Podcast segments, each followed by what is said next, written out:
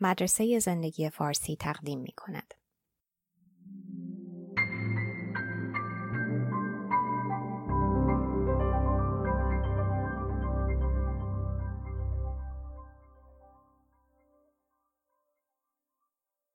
ترجمه و صدا دکتر ایمان فانی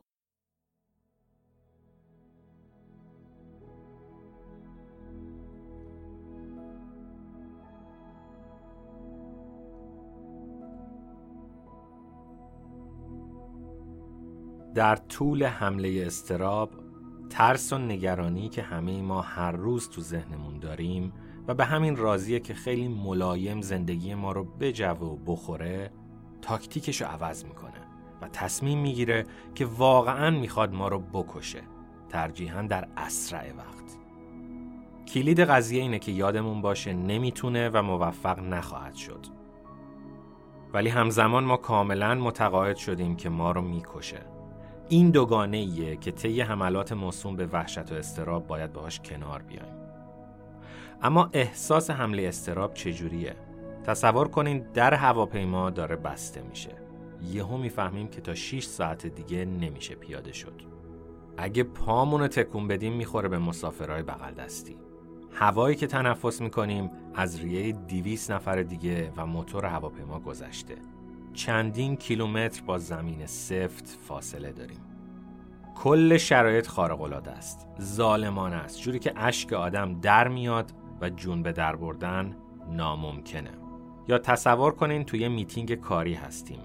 دورمونو همکارا و مشتری های بالقوه گرفتن و ناگهان می‌فهمیم که الان شکممون به کار بیفته یا روی میز بالا بیاریم. و ما در منظر عموم تبدیل میشیم به یه سطل لجن خالص تهوع آور و بعدش دیگه بهتر زندگی ادامه پیدا نکنه.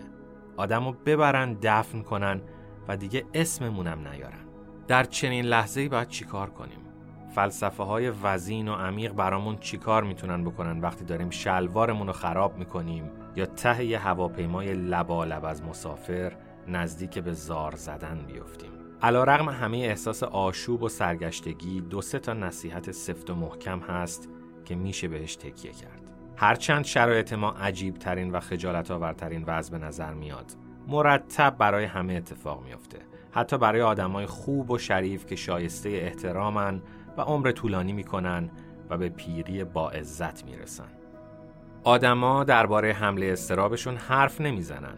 دلیلش هم معلومه. تهدید تحقیر توش هست و ترد از جامعه معدبا ولی اینجوری برای همه بدتر میشه. بخشی از عبور از حمله باز تعریف مفهوم از دست دادن کنترل در برابر ترسه. شرم و خجالت رو دیگه به نگرانیتون اضافه نکنید. این حمله ها نه تنبیه و نه عجیبه. اینا بخشی از عوارض حساس و فکور بودن در یه دنیای آشفته و پرآشوبه. اگه مستعد این حمله ها هستید دقیقا معکوس تمایلتون عمل کنید. به دنیا بگید. بذارید نور اعترافات بازیگوشانه سایه شرم رو دور کنه. دوم حمله رو بپذیرید. باهاش نجنگید. خیلی جدی تهدید می‌کنه شما رو می‌کشه. ولی نمی‌کشه. هیچ کس از ترس تنها نمرده. اگه تو دریا بیفتین و با موجا به جنگین غرق میشین. به جای هول کردن با موج همراه بشین باهاش برین.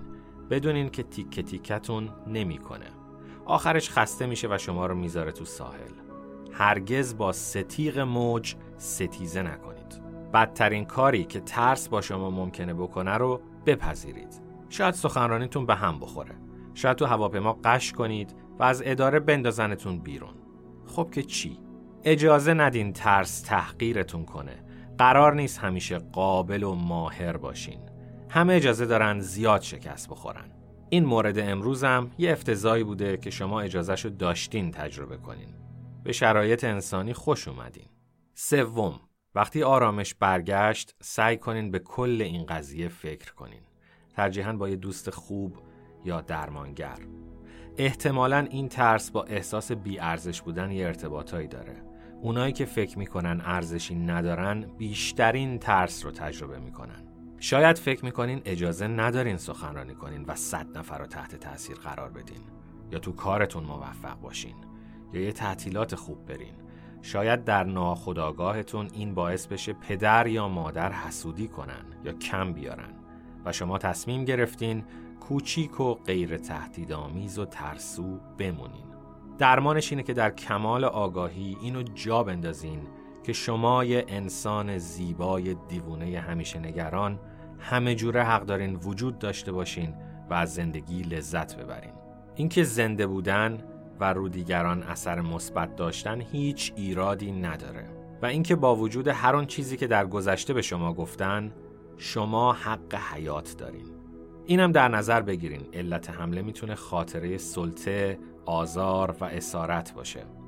الان فقط در هواپیما بسته شده ولی در ذهن شما بازگشتی به شرایط بیپناهی که کاریش نمی‌شده کرد و شما را هنوز تسخیر کرده. درمانش بازگشت به گذشته درک اون شرایط و تخلیه قدرتش برای خراب کردن زمان حال.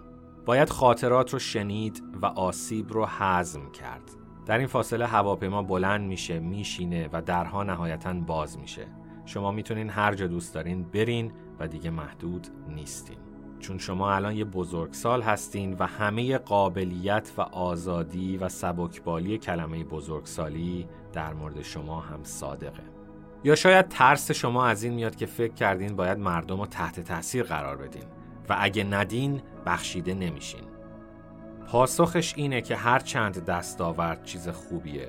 ولی همینم که هستین خوبه. روزای تحت تاثیر قرار دادن دیگران گذشته. لازم نیست چیزی رو ثابت کنین. نیازی نیست تعهد شما به قرض زدن به خودتون از درون شما رو بجوه. چهارم در اوج ترس این کمک می‌کنه که عمیقا و به طرز رهایی بخشی درباره همه چی بدبین باشین. هرچند به نظر میاد همه چی مهمه. در واقع هیچی مهم نیست. عظمت قضیه همینه. تقریبا همه آدمای این سیاره نسبت به شما بی تفاوتن الان تو بیابونا اقربا رو صخره ها میخزن. یه عقاب بالای گذرگاه های صحرا در اوجه. دو قمر مریخ فوبوس و دیموس در مدارشون میچرخن. شما به زودی میمیرین. انگار که هرگز نبودین. در پیش زمان کیهانی شما یه عدسه هم نیستین. اینکه سخنرانیتون چی بشه یا شلوارتون رو خراب کنین یا نکنین به طرز زیبا و باشکوهی برای سیاره کپلر 22 بی در فاصله 638 سال نوری در صورت فلکی سیگنوس بی اهمیته. خرد این مسئله قرون وسطایی یادتون نره که از ظهور و نابودی اشیا حرف می‌زنه. گفت بنویس بگذرد. در نهایت از چیزایی که میترسین اجتناب نکنین. نذارین وحشت از وجود شما چیزی کم کنه. سراغ ترستون برین. زیاد بهش احترام نذارین و به امر و نهی مستبدانش گوش نکنین.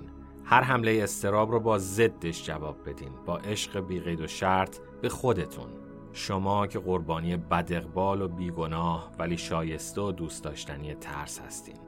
گفت بنویس بگذرد این هم.